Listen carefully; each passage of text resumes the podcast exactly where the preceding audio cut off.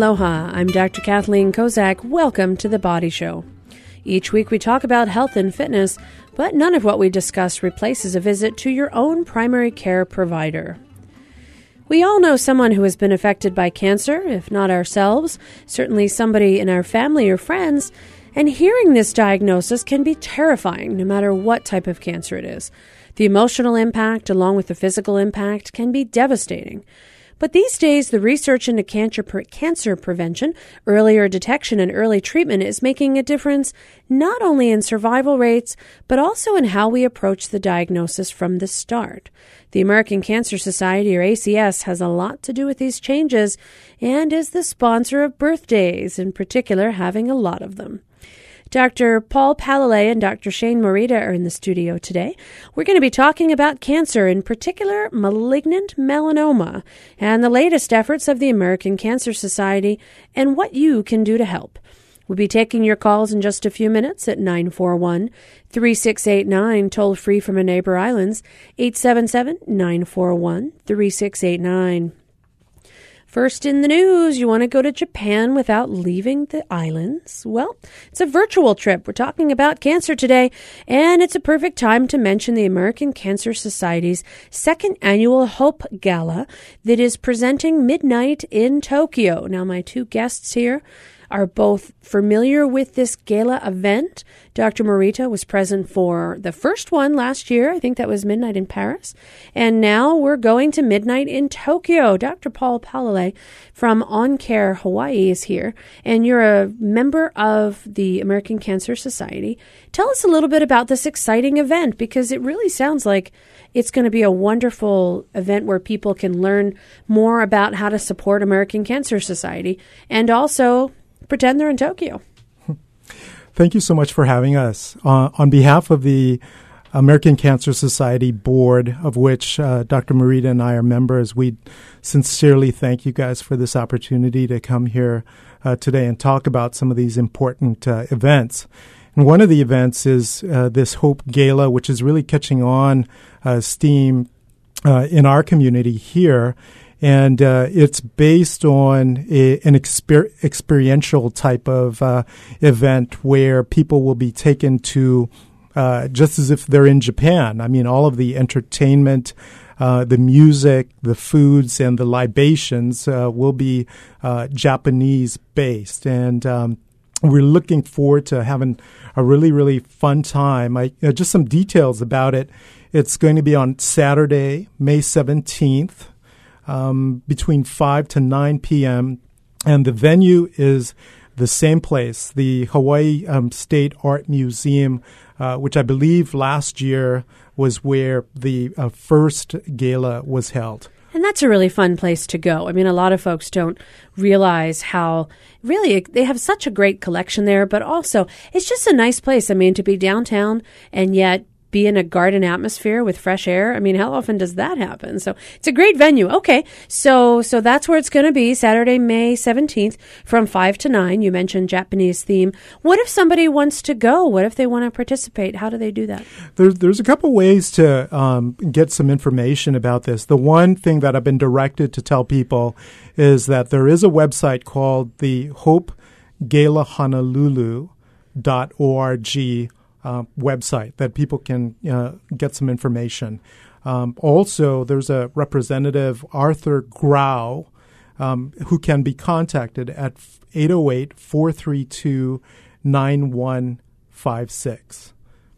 Okay, so there's ways that if people still want to participate, it sounds like a lot of fun. I mean, not only do you get to pretend you're in Tokyo, even though you haven't left downtown Honolulu, but you also get to be part of such a great cause, American Cancer Society. And your goal is to raise $100,000 in support to hoping to find a cure to cancer. Now, Dr. Morita, last year it was in Paris. Is that right? Everybody was transformed to France. Absolutely. It was uh, Midnight in Paris, uh, great turnout. Uh, that was our in- inaugural event. And last year was very special because it, it celebrated you know, the centennial uh, anniversary of the American Cancer Society. So it's been around that long? Absolutely. And so it, they raised the funds that they were hoping to do so? Great turnout, uh, extremely successful, insp- inspirational stories. uh, a real nice evening to interact and mingle with the community. Well, and it sounds like a great opportunity. So, I again, think, can I interject? Sure. Real quick, there will be again some of that that kind of um, base where people will be sharing their cancer stories, and for those of us in the cancer community, that's really where the power of um, uh, sharing inspirations, sharing these stories of courage come from. And that's going to be part of that whole process as well. The honorary uh, chair is actually Lieutenant Governor Shan Tsutsui, uh, and uh, we look forward to having him uh, be present as well. Well, and there's nothing that has more influence than when you're going through something like cancer and hearing somebody say, I've walked that walk. I've been in your footsteps and this is how I got better. And just even for the medical community to hear those stories from people that have really been touched and also from individuals who may have family or friends or themselves have been affected by cancer, just to know that they've had such an impact that somebody's around and can talk more about how this meant so much to them. So it sounds like it's going to be a fantastic event. And again, American Cancer Society, you can't get more uh, medically oriented than that. And certainly it's a great way to help support finding a cure for cancer, which hopefully we'll do. When you look at the statistics, they've really changed over the last couple of years. And, and we've done a lot better at early detection and also early, uh, early cures. I mean, finding things and ways to really prevent cancer from taking people's lives. Dr. Morita? Yeah, and I think, you know, you, you, you brought up an important point. I mean, cancer does touch everyone. Whether you're a healthcare provider, um, we've all been individually, you know, affected. You know, either by our patients or just our immediate family members. My my father, for example, example, passed away about ten years ago from cancer. So, it is a, a very common uh, entity to deal with. Well, and certainly it's it's something that you know it's nice to know that a lot of the efforts that you put into helping take care of these folks actually you get to see the results. And that's probably one of the most wonderful parts of your job is to see people when they get better. I want to add also that the American Cancer Society is a global organization. It's 3 million strong in terms of volunteers, completely uh, run, influenced by volunteers. And, you know, the organization really stands for early detection, better therapy, quality of life, and, and also prevention. Those are huge uh, pillars in terms of the goals of the American Cancer Society. And through those efforts and collaboration with important uh, other organizations in this cancer continuum, uh, there's been a 20% reduction in cancer death since 1991. And also, there's been a 50% drop in uh, usage of tobacco, which is a, a huge, huge uh, component in preventing uh, the onset of cancers, not just lung cancers, but all kinds of different cancers, tobacco related. Well, and that's to the credit of organizations like American Cancer Society. So certainly it's our chance to support them now too. So if you want more information, if you're somebody who likes to use the phone, you can give a holler to 595 7500 or talk to Arthur Grau at 432 9156. Also, you can visit hopegala.honolulu.org, another easy way to get information online. So today we're talking about malignant melanoma. Just when you thought it was all about sun exposure, you're wrong on that one. And if you thought a natural tan and complexion could help prevent you from having a risk of melanoma, Wrong again. We're going to hear about what are the risk factors for melanoma and what's the latest in some of the treatments. So today we're going to be talking with Dr. Paul Palalay and Dr. Shane Morita about malignant melanoma. Don't get it, but we're going to help you to identify it early. We're going to talk about what these tumors look like, and we're also going to talk about how you can get treated and what the latest is in therapy. If you or someone you love has had malignant melanoma, you can give us a holler at 941 3689. Toll free Neighbor Islands 877 941 3689. Let's talk about melanoma, Dr. Paul. Signs and symptoms of melanoma. So, so who gets this and what sort of things should they be looking out for? I think one of the important messages is that really anybody can get this. No one ethnic group uh, can be uh, immune from this diagnosis. And even in, in the population here in Hawaii, in our community, even with the darker complected um, ethnic groups, um, they are still at risk. Uh, in terms of that, um, Dr. Morita, as a surgeon, uh, certainly can see these patients up front when they're presenting, but it's usually a skin lesion uh, that uh, doesn't go away, and that skin lesion can occur anywhere in the body. It can occur even in mucous membranes, so meaning you know in the mouth, in the uh, anal canal. Um, uh, these these uh, areas are all susceptible to uh, melanoma. It's typically a festering lesion that uh, will grow, that sometimes uh, will ulcerate and bleed and become irritated. Um, there are the ABCDs of the um, uh, detection. Maybe Shane, you can talk a little bit about uh, some of those uh, you know different uh, clues, uh, signs, and symptoms. Well, let's talk about those because you know I've got a bunch of moles, and I'm happy that maybe I'm not happy, but I am happy that I don't spend that much time in the sun, usually working a lot or here in the studio. But tell me about my ABCDs because that's, you know, somebody might be looking at a mole on their skin and go, How do I know? I mean, now you said it could be just about anywhere. If I have a mole on my face or a mole on my back, uh, what what would it look like if I should be concerned? So, you know, we're looking for the ABCDEs, uh, asymmetry, an irregular border, color variation, different changes, some parts a little lighter than other parts, uh, a diameter greater than six millimeters, which is about a pencil eraser. And any E is the evolution. Any any changes. So please go and see your uh, doctor and, and, get a comprehensive exam.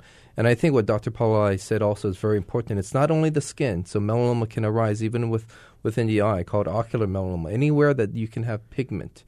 So the eye, uh, the some some of the other parts that you mentioned, mucous membranes, anal canal, all that is possible with melanoma. So you've seen melanoma anywhere in the body. Absolutely. When you are diagnosed with melanoma, this may be something that occurs. You see your doctor, you see a dermatologist. They go ahead and they, they do a biopsy of a lesion or of something that they see that they're concerned about they use this they use this term which is really important when we're talking about skin lesions but a lot of times people may not know what it means and it's called clear margins. If you're going to go take a piece of something off of the skin and have that evaluated and looked at under a microscope what does that mean and how important is it?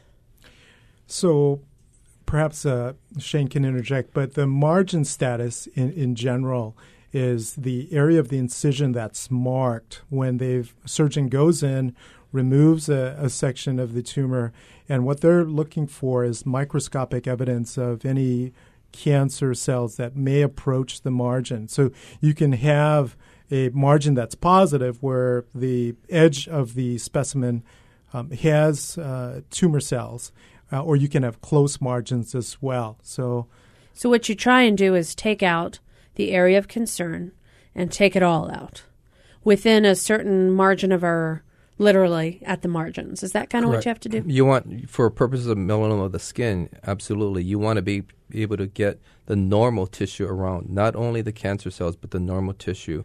And remember, with melanoma, it's all about the thickness. So it's not only the periphery that's important, but it's also the, the depth. We also want to know if the melanoma has spread to other parts of the body. And typically, the first site is the lymph node basin, and that's why it's very important a, a physical examination and also incorporating surgery to determine whether or not it's spread to uh, the lymph nodes. So, how do you know if it's spread? What are some of the things that you can do to determine if this has become more advanced or if it's just stayed in the skin? Well, for example, a physical examination, let's say someone had a lesion on their thigh we would definitely focus on the groin because that's the first site of the nodal drainage per se of that of that area of the thigh. So we'd look and feel for any type of nodularity there. Um, also, sometimes it's difficult to detect it on a regular physical examination. So we do what's called a sentinel node biopsy, and what that is is at the time of all surgery, removing the primary lesion would also determine whether or not they're spread to a lymph node by taking out one or two selective lymph nodes and have it microstage where it's it's looked upon at a very molecular and microscopic level, looking for any any uh, signs of melanoma within that lymph node. So the idea is that if you if you're diagnosed with melanoma and you have it taken out, you want to find out if it's spread to any lymph nodes because that would put you in a different staging of the melanoma and could have different long term effects as far as treatment. Correct. Not every melanoma needs to have the uh, patient with melanoma needs to have their lymph node, but uh, assessed by an operation. Typically, if the lesion is at least one millimeter in thickness, however, that that's the recommendations. Or if there's any adverse features such as ulceration, which is uh, can be seen in melanoma. So you first see if you have it. Then, you, if you have it removed, you check to make sure that it's not. If you check depth of invasion, you mentioned how deep it is. Also, make sure you got it all from the skin area, and then depending on how the other features are, whether or not it looks really funny under the microscope or not, you might actually take a look and see what the lymph node status would be. So now where does melanoma spread? Because melanoma has some interesting places where it likes to go, kind of hidden places, in addition to the lymph nodes we talked about. So if someone is diagnosed with malignant melanoma, and they've had their particular melanoma on the skin removed, and they did have a positive lymph node, where else might it be hiding out? Dr. Paul? Melanoma can occur anywhere in the body. It's one of those diseases where uh, you get a healthy respect for its ability to travel across uh, blood brain barriers and, and, different things that usually contain tumors. So uh, we're talking about the lungs, the liver, uh, the bone. Uh, and uh, also the brain. Uh, that's that's a big. You know, your central nervous system is is one of those areas that's quite susceptible to um, blood-borne spread of melanoma, and that's why I think uh, going, you know, at the outset, um, surgically staging these patients with what Dr. Morita was talking about, the um, sentinel node, and really getting an idea in terms of the depth of the invasion, you know, what they call the Breslow thickness, which is a, for us in the uh, oncology community that, that means a lot to us because the actual values can speak volumes in terms of risk. Um, so we will really look at all of those uh, issues and continue to uh, follow them. So I think that staging someone at the outset of a diagnosis is important as well. And if it has spread, it goes to, it's one of those particular tumors that can go to the brain. Not every tumor does, but this one in particular can, yes. in addition to other areas of the body. Yes. I also wanted to say that uh, there was one, you know, we're doing a lot of solid organ transplants here and and sometimes the the blood transplants as well. But people are on immunosuppressants, and and one of the things that we're seeing is that when people are chronically immunosuppressed, there is this issue of risk for cancer and dermatological or skin cancers, uh, including melanoma. Uh, are part of that mix. So I think you know, looking at uh, the group that that should be uh, cognizant of the, the possibility of skin cancers, including melanoma, that would be one demographic I would include. Those, are, those patients that are out there in the community on uh, immunosuppressive for uh, things like agents. kidney transplants or liver transplants or some other type of either solid organ transplant or even if they're on immunosuppressants, bone marrow transplant, I guess, would also be one of those exactly. sorts of situations. All right. I'm Dr. Kathleen Kozak here in the studio with Dr. Shane Morita, and he is at Queens and also a professor at the medical school, in addition to Dr. Paul Palalay from OnCare Hawaii. And we are talking about malignant melanoma. When we come back, we will be talking some more about the latest in treatment, which has changed even in the last couple of years and is exciting in, in, in a way that hopefully will be able to help people get a cure. So you can join our conversation at 941 3689, toll free from the neighbor islands 877 941 3689. We'll be right back. Stay with us. It's one of Mozart's last known compositions, the Requiem Mass in D minor, with some parts completed by another composer. It's a challenging work for the University of Hawaii Symphony Orchestra and concert choir, and we'll get a preview from the conductor tomorrow morning at 8 on The Conversation.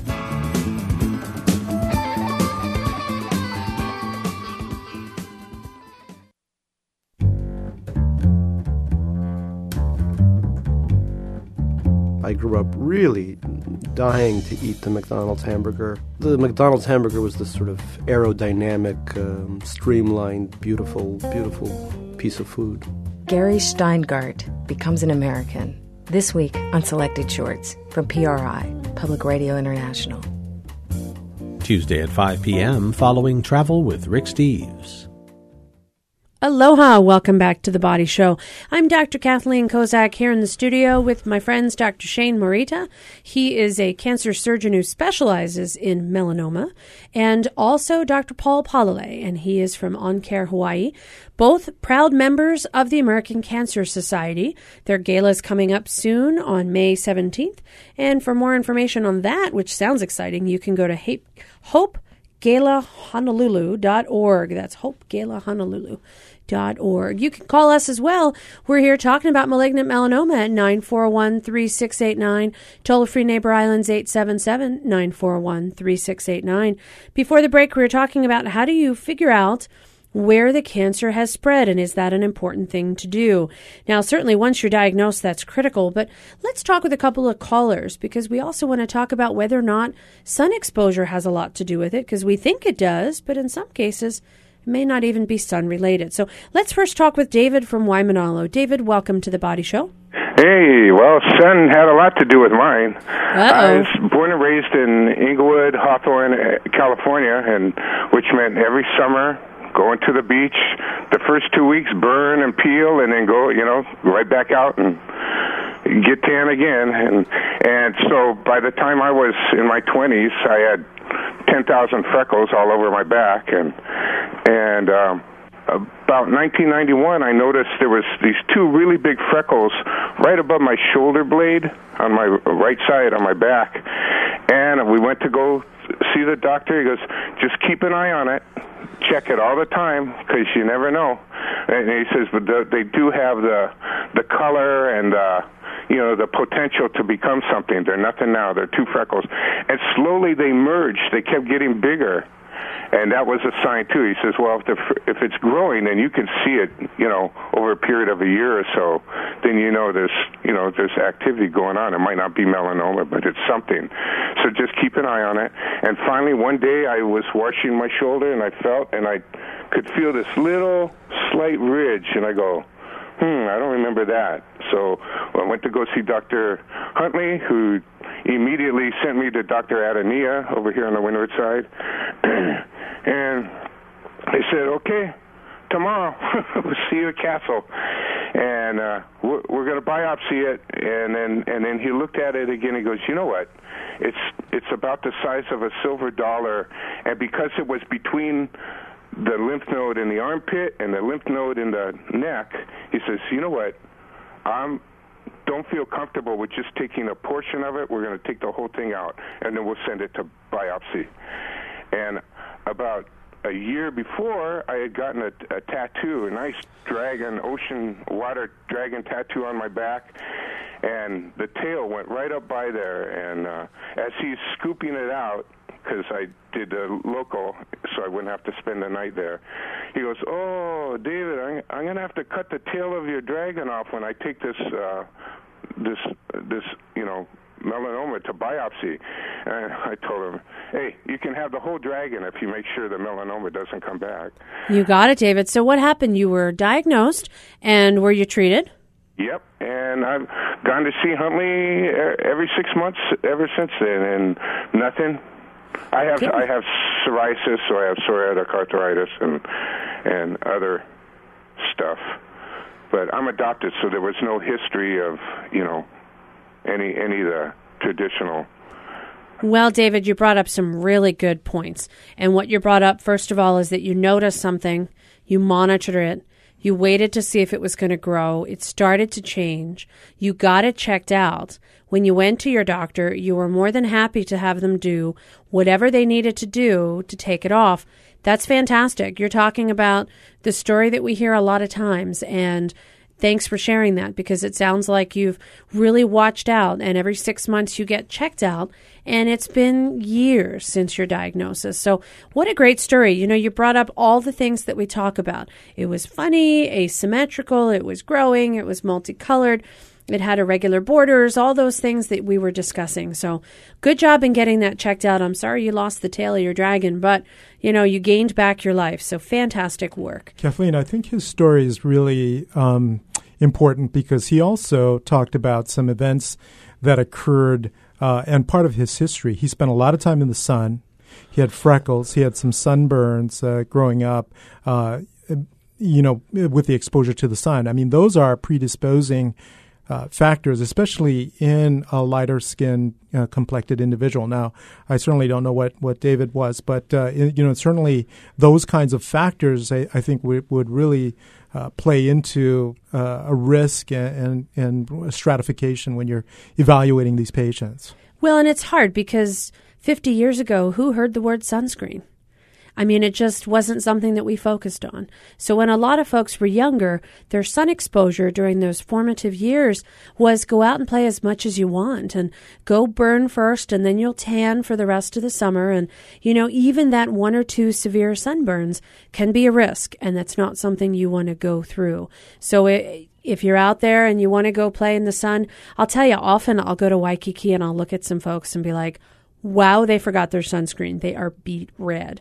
And you just, you know, it's one of those things. I've actually gone up to somebody before and said, That lesion on your back looks really funny. And I don't mean to bum out your vacation, but go get it checked out. because, you know, there are some people who just can't see their back. David could. At least he looked at it, he noticed it. But you're right, there are some definite risk factors. And although it's not always sun related, when it is, you have to be careful. And certain groups really have to watch out for that. This might be a good segue also. The, our legislature just passed a bill um, prohibiting minors from um, sun tanning booths, and, and, there is some data. Uh, certainly, uh, Dr. Morita can expand on that as well. But there is data that the UV radiation from sun tanning booths uh, can uh, be uh, carcinogenic and uh, can predispose to melanoma. So I believe that's a really important uh, step in the right direction for the legislature in terms of making that kind of uh, uh, pro- prohibition, you know, for uh, minors. And it's just not worth it to go get a tan for the prom or for graduation or for some event. You know, you feel like it makes you look better, but reality is 20, 30 years later, you're going to be wishing you didn't do it. All right, we've got a couple more callers. We've got Curtis from Waikiki. Curtis, welcome to the Body Show.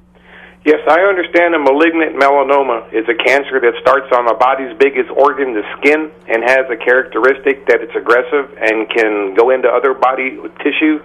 You understand a lot, Curtis. Good work. Well, I'd like to know then, if you don't want treatment, what is the independent living, hospice, and hospital treatment where you're treated the least and brought to your death the most patiently and quietly? How does that work, especially if you might be in hollering pain? So, what you're asking about, Curtis, is if you were diagnosed with malignant melanoma, get a grave diagnosis that is advanced to very serious advanced serious case. Is there a role for hospice? Is that what you're asking? How does a person live independently with nursing at home, or if they have to go into hospice? How can you live in hollering pain? How can you be brought to your death without? I don't want any procedures. Well, Curtis, you bring up an important point, and what that point is is the purpose of hospice, which is to help you to continue with your independent living but also to not be in pain. And that's one of their main goals and objectives is to make sure that you're comfortable. And so one of the things that they'll work with you on is determining what would be an appropriate way to treat the pain that you have and do so in such a way that you can continue to go about living as independently as possible for as long as possible. The now, only pain uh, remedy that I see as valid is mesmerization, maybe by interfacing with a computer interactive game or something. Other than that, I don't want the ups and downs of, let's say, opioids, and I don't want the damage from like ibuprofen or acetaminophen to my tissue.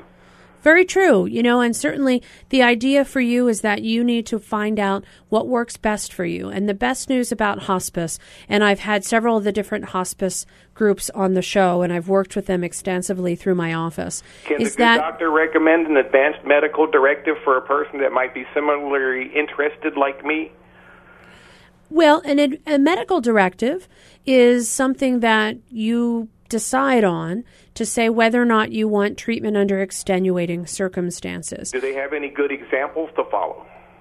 Well, if you've decided that you want to enroll in hospice, then by definition, what you want to do is you don't want to go through aggressive treatments. You don't want to have things done that you're not in agreement with, such as doing some of the medication treatments with chemotherapy or being kept alive on machines or having other sort of treatments provided. So the first thing I would suggest for you, Curtis, is that you get a POLST. A POLST is something called a physician's order for life sustaining treatment. And on that form, you can designate what your wishes are, in particular, that you don't want life sustaining treatment.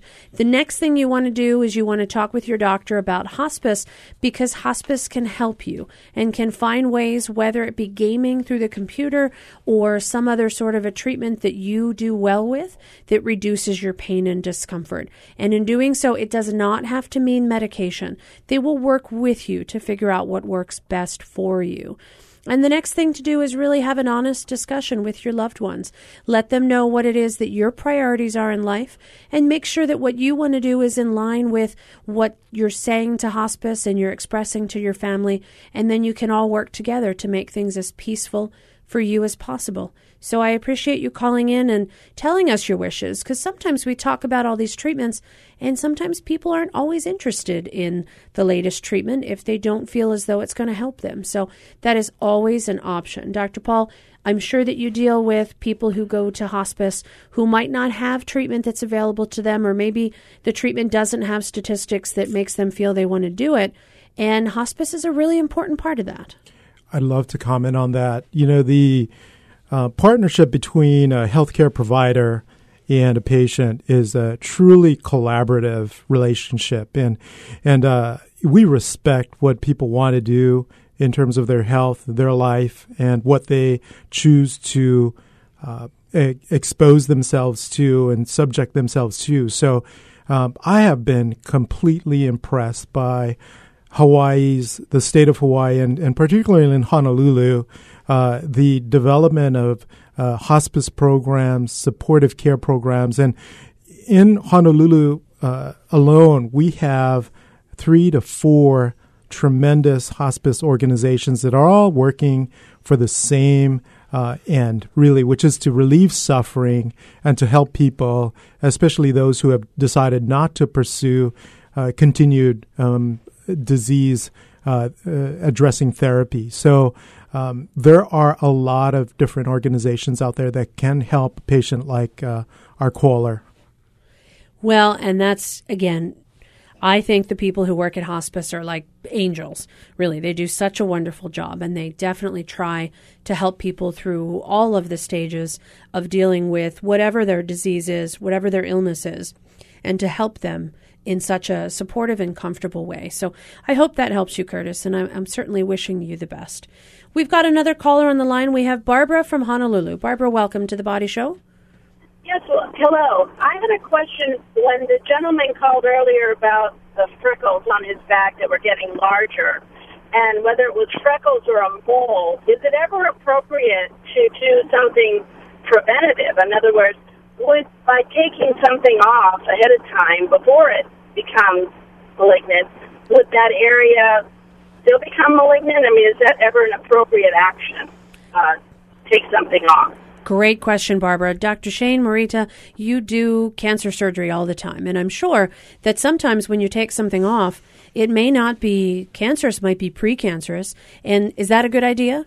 Sure. I think, you know, what's most important is having a comprehensive examination by your physician, whether it be a dermatologist or other healthcare provider. Um, there is a component called pre-invasive melanoma called melanoma in situ, where it hasn't technically bro- broken away out of its you know, out of its sort of um, periphery or or or membrane, if you will. But if you can detect it early, that sort of aborts that particular lesion from turning into invasive melanoma. So I think definitely um, any suspect, suspicious lesions going in getting a comprehensive examination because it probably may, is not the only lesion that's that's uh, suspicious or borderline, what have you. Skin cancers are really the most commonly diagnosed cancer. And uh, this brings up a good point. I mean, somebody that falls into these kinds of risk categories high sun exposure, living in high altitude, maybe even a family history um, it would be in their best interest to uh, seek a relationship with a healthcare provider that is able to do a comprehensive skin exam uh, or even get referred to a dermatologist who can por- perform that. I mean, we've been talking a lot about melanoma. Um, it's, it's a really deadly uh, skin cancer. It's the cause of majority of deaths related to skin cancer. But let's not forget that there's basal cancers and squamous cancers uh, that uh, are uh, represent really the majority of skin cancers that get diagnosed and prevention is always good. And if you think there's a funny lesion, you can have it taken off. That's, you know, you, you brought that up, Barbara, and I think our first caller, David, had mentioned that this was way back in the late 80s, early 90s that he noticed these moles and they were being monitored. And so you're right. Had he taken them off earlier, could it have made a difference? Possibly, but luckily for him, he was treated successfully and now he's monitoring. And the reason he's doing that monitoring every six months is to see if there's something that looks a little funny. Take it off before it turns into something even more serious. So great question question, Barbara, and and really being proactive is always a good idea when it comes to preventing something that you can physically see, like a lesion on your skin. So great, great idea. All right, we've got another caller on the line. We've got Mike from Kahului. Mike, welcome to the Body Show. Um, the reason I was calling is uh, people constantly recommend uh, sunscreen, sunscreen, sunscreen to avoid, you know, skin cancer, but they neglect to mention the extremely deleterious effect that sunscreen has on the coral reefs and and the beaches. I, there, this, the reason the sand is sticky is because of all of the sunscreen people slather all over themselves. The best advice I can give to people regarding sun exposure is don't go there go out there early in the morning or late in the afternoon when your risk of, of burning is much less, and then otherwise cover up. Only an idiot or somebody that really has to goes out in the middle of the day in the bright sun. That's well, Mike, my opinion. That's my remark, and I'll get off the air and let you guys discuss that. Thank you. Mike, you know, you and I think alike in a in a bit of funny ways. My husband always says to me, Why do you want to go to the beach when it's cloudy and raining? And I'm like, Well, because it's going to be, I'm going to get great parking. Nobody else is going to be there.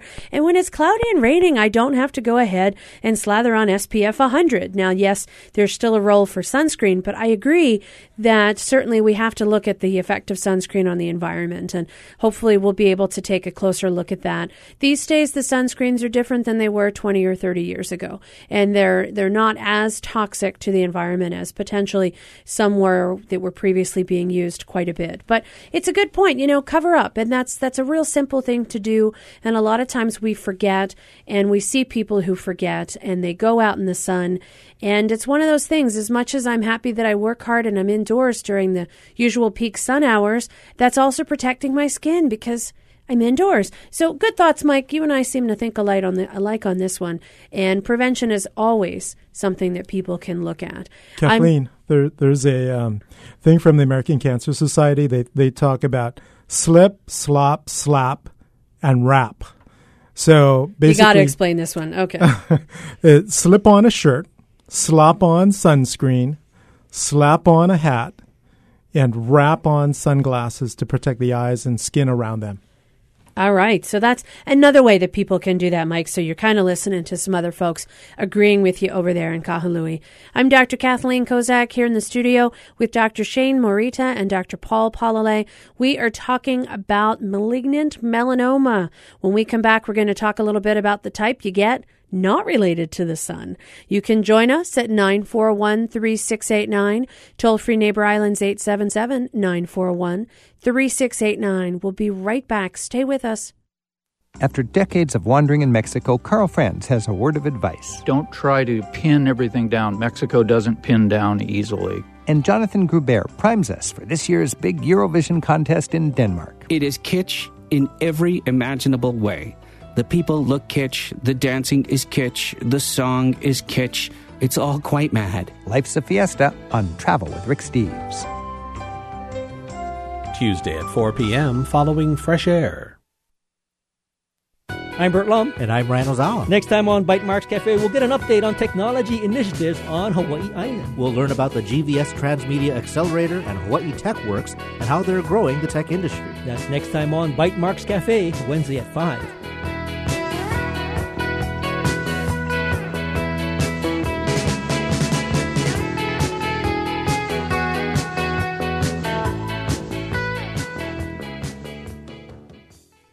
Aloha, welcome back to the Body Show. I'm Dr. Kathleen Kozak here in the studio with Dr. Shane Morita and Dr. Paul Palalay. We are talking about malignant melanoma today. They're both from the American Cancer Society and also practicing here in Honolulu. Dr. Morita at Queens and also a professor at the medical school, and Dr. Paul, he's at OnCare Hawaii. We're hearing from some folks today about either having melanoma or how to protect against it or do something simple cover up, stay out of the sun. And we'd like to hear from you too. If you had a question, we're going to talk some more about the type of skin cancer not related to the sun, which is something that is also out there and we need to keep an eye out for. And you can join us at 941 3689. Toll free Neighbor Islands 877 941 3689. Before we talk about the non sun melanoma, let's talk quick with Jock from the North Shore. Jock, welcome to the Body Show. Hi, Dr. Kozak. Hello there. How are you doing? Uh, fine. I'm a roofer and a surfer and have been here in Hawaii for over 50 years. And uh, I've been going to a dermatologist for about 30 years, and I've been lucky so far just to have some uh, basal and squamous cell uh, carcinomas. But uh, I would like to say uh, one or two things. Um, first thing about Mike and Kahului, he's right about you know the uh, potential for pollution in the water, but also a lot of people uh, ignore the fact that there's some uh, sunscreens that are actually um, almost do more harm for you than good. But in my dermatologist's office, there's a chart that says if you have zinc oxide in there, and some of them have like 15 or 20 percent, and that is kind of the sunscreen that you want. But the main question I wanted to ask you, doctors, was um, I think that there's a, a good potential for uh, dietary assistance. Like a lot of um, Western people eat a lot of too much red meat and dairy, and, and so that that could definitely contribute, and you know, a vegetarian diet could could help out. But say uh, people in India have a low rate of, of cancers that you hear. That's maybe because of their low meat intake, but also some of the uh, herbs and spices that they take, specifically stuff like our curcumin or turmeric. And I was wondering if uh, you doctors had an opinion of, about um, the efficacy of that kind of um, uh, taking of, of the herbs. It's a great question, Jock, and here's what I'm going to tell you. I'm going to let them both respond in a sec. Guess what we're talking about next week on the show? What's that? Vegetarianism. There you go. So, we're going to talk about it from the medical perspective and if there are any medical statistics to show that it's going to be a healthier diet to follow.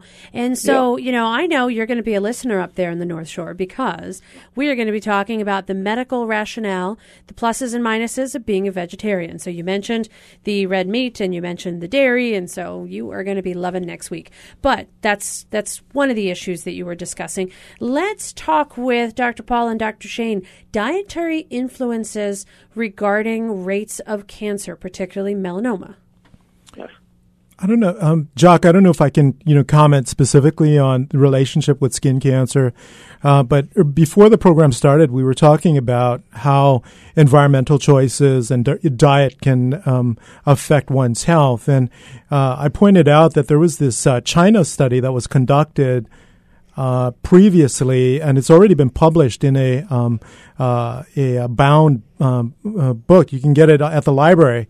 But the China study was intriguing because they correlated areas in China, regions in China that uh, specifically uh, had a plant based uh, type of diet and compared it to urban areas in China where their diets were more uh, akin to the Western diet with a little bit more uh, rich uh, uh foods, fatty foods, uh, mm-hmm. meat. And, you know, they correlated uh, a positive effect, meaning a reduced amount of coronary disease, a reduced amount of cancers, a reduced amount of strokes, a reduced amount of diabetes in in the groups that are addressing or consuming uh, plant based diets. So I think there's a big uh, push, and I, I love the fact that there's going to be a discussion about that in the coming week, uh, specifically about uh, its relationship to uh, cutaneous uh, disorders. I, I, I don't know if I can comment on that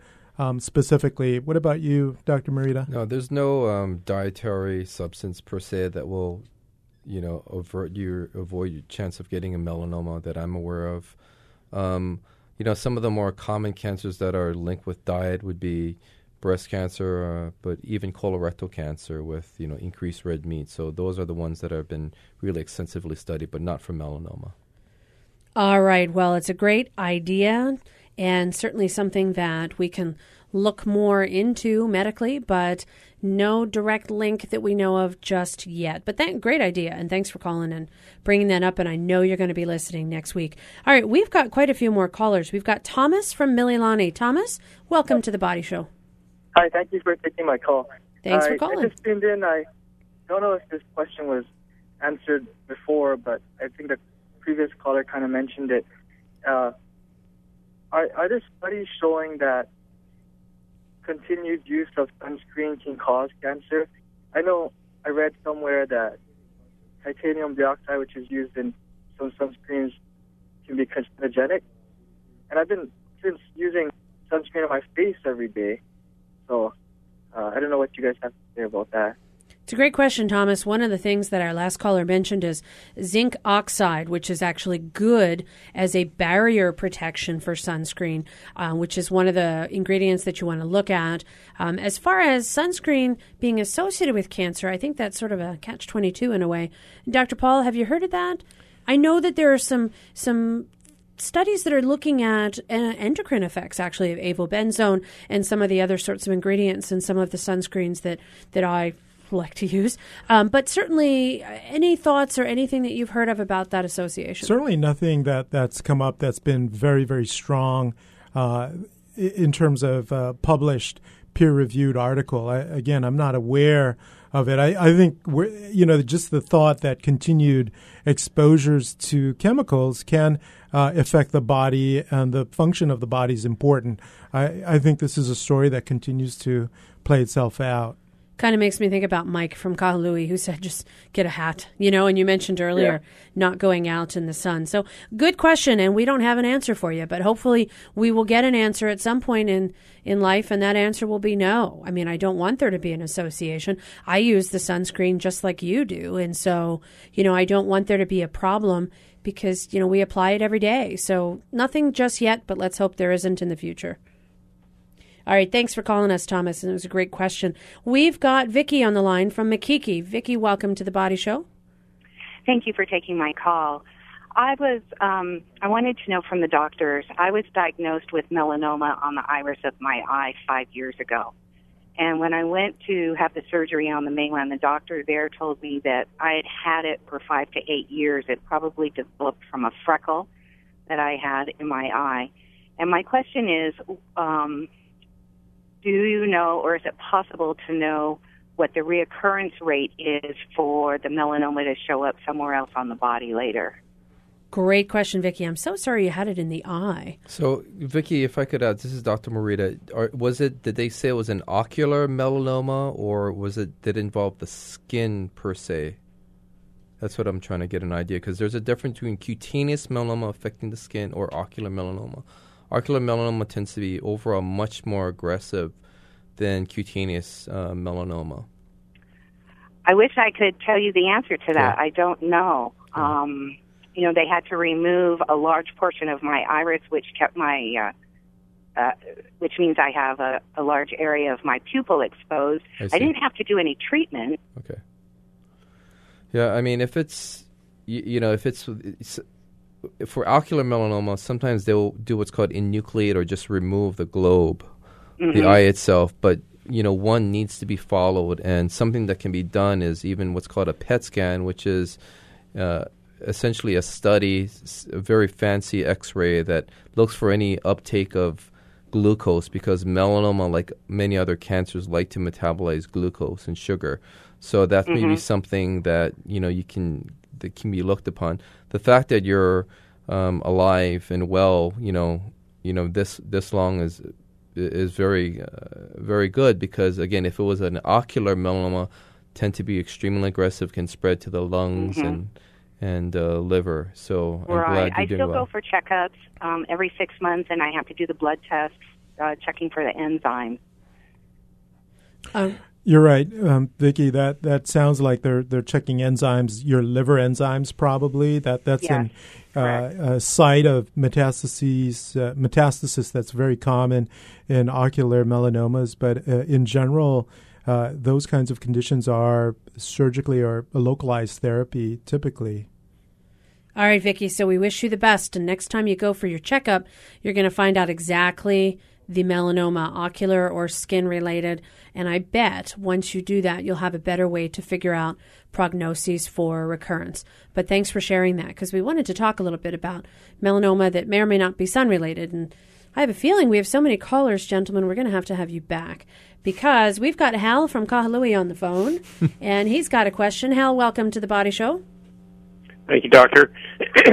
oh, my question is, well, I'm accused of wearing a uh, gardener's uh, hat all the time, a large brim straw hat, long sleeves, and shorts. You know, and uh, I won't have to tell you my uh, my race or anything. You can guess from that.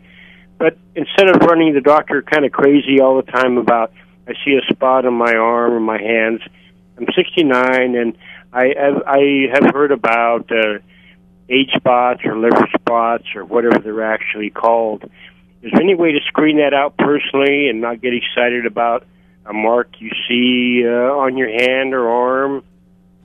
Great that may question. be one or the other. All right, Hal, let's go ahead and let's review briefly with Dr. Morita the ABCDs. Sure. So Okay. A All right, A. A is asymmetry, B is an irregular border, C is any color changes, color variation, D is a diameter greater than six millimeters, which is a uh, diameter of a, a pencil eraser, and E is evolution. So any change. So the other thing I wanted to say is not all melanoma are pigmented. Some could be what's called amelanotic. So they could even be flesh colored, uh, pink, if you will. So it's very important that one not only key on the color and that it can be any sort of change. So it's well, now important. you've scared me. Now it could just be regular looking skin. Absolutely. I mean, it, it, it, there's different subtypes of melanoma, desmoplastic, spindle cell. We can go on forever, but we only have eight minutes. Um, but it's very important, again, to not be comfortable if one only s- sees a lesion that is not pigmented and say, "Oh no, it's not melanoma because it's it's not pigmented, it's not dark, it's not black." So changes are very important. Hal, you got to make sure also, I mean, that there are a lot of parts of your skin that you're not going to be able to look at. So you need to have somebody looking at those areas as well. It sounds like you're in the sun, you know, quite a bit. You know, the other issue for other patients is that looking at the uh, palms of the um, hands and soles of the feet are incredibly important as well. I'll see at the dermatologist, Hal, because now I'm freaked out and I'm going to go too. All the time. I guess one of the things is you go often enough that you start to feel comfortable with what's normal for you and what's not normal, and you'll be able to see some changes. Have somebody take a look at your back or other non visible areas. Get a good mirror that you can look at yourself. So I would say don't worry. Go as many times as you need to to be reassured. And then once everything's normal for a few visits, you'll feel more comfortable. But great question, and thanks for scaring me, Dr. Morita, of flesh colored melanoma. All right, we've got another caller. We've got Sherman from Waimea. Sherman, we have time for a quick question. What can we do for you? Hi. Hi, Sherman. What can we do for you today? Well, I I would want to recommend photography. I, I grew up here. I had suntans that were so dark that my dermato- my pediatrician photographed me because she'd never seen someone with my complexion and hair color have a tan that dark. I've had four melanomas over the span of 30 years, and I've been fortunate enough to see the same dermatologist for 30 years, a dermatologist with a near photographic memory. But the best tool we have is she sent me to be photographed. And this was so long ago, it was film.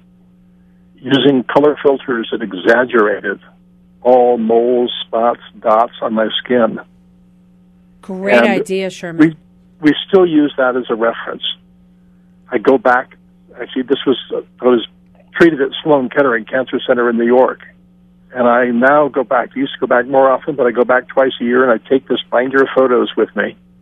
And the dermatologist, first without the binder, looks me over and then double checks herself against this book of photographs.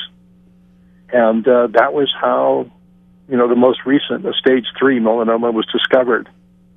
And it was tiny and it was atypical, but the photographs showed that it wasn't there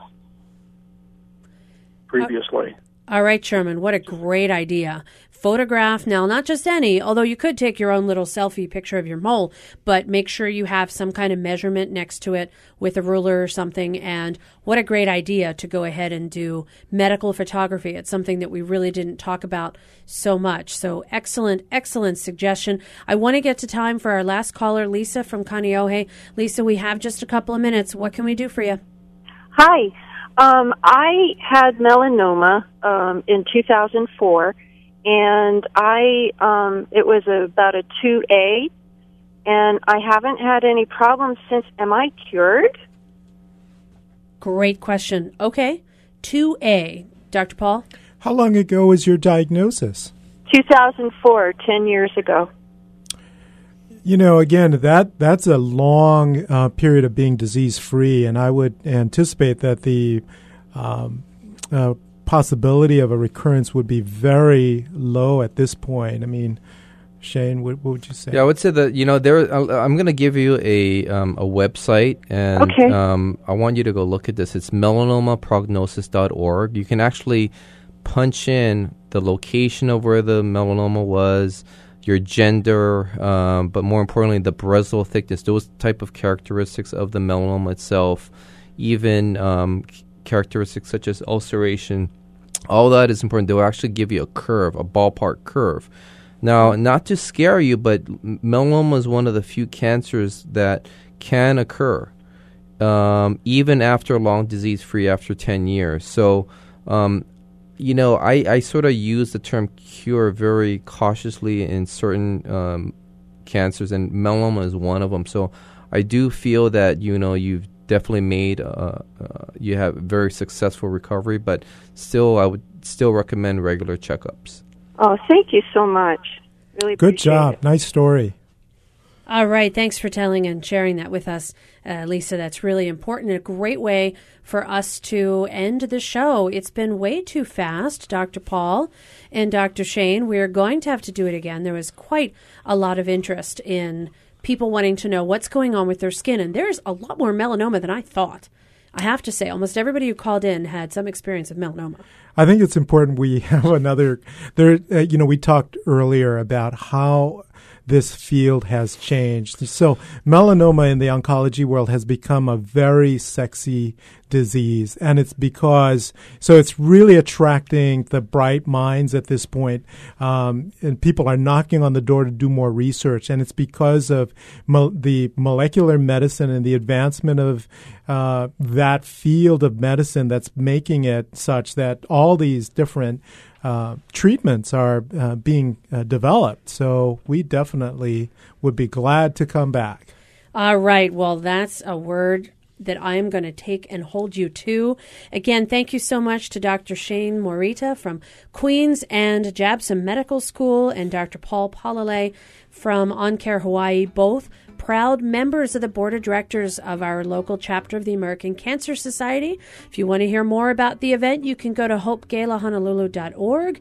You can also find more information on our Facebook page. If you'd like to hear the show again, hawaiipublicradio.org. Follow the links to the Body Show. And again, we're on Facebook. Our engineer is David Chong, our executive producer, Beth Ann Kozlovich. I'm Dr. Kathleen Kozak. We'll see you next week. We're going to talk about vegetarianism, as we mentioned earlier in the show. So I hope we have you as a listener. We'll see you then, Monday at 5. Thanks. Woo!